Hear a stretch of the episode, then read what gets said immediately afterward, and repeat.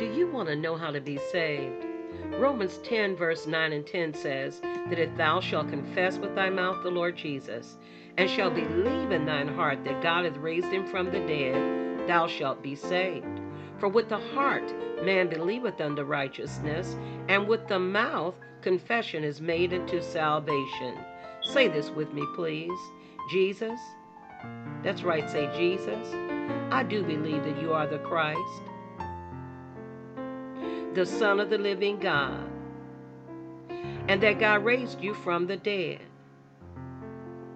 I repent of all my sins. I give my heart and life to you. If you prayed that prayer with me, I commit you to God and to the word of His grace that is able to keep, guard, defend, and protect you. Welcome to the family of God.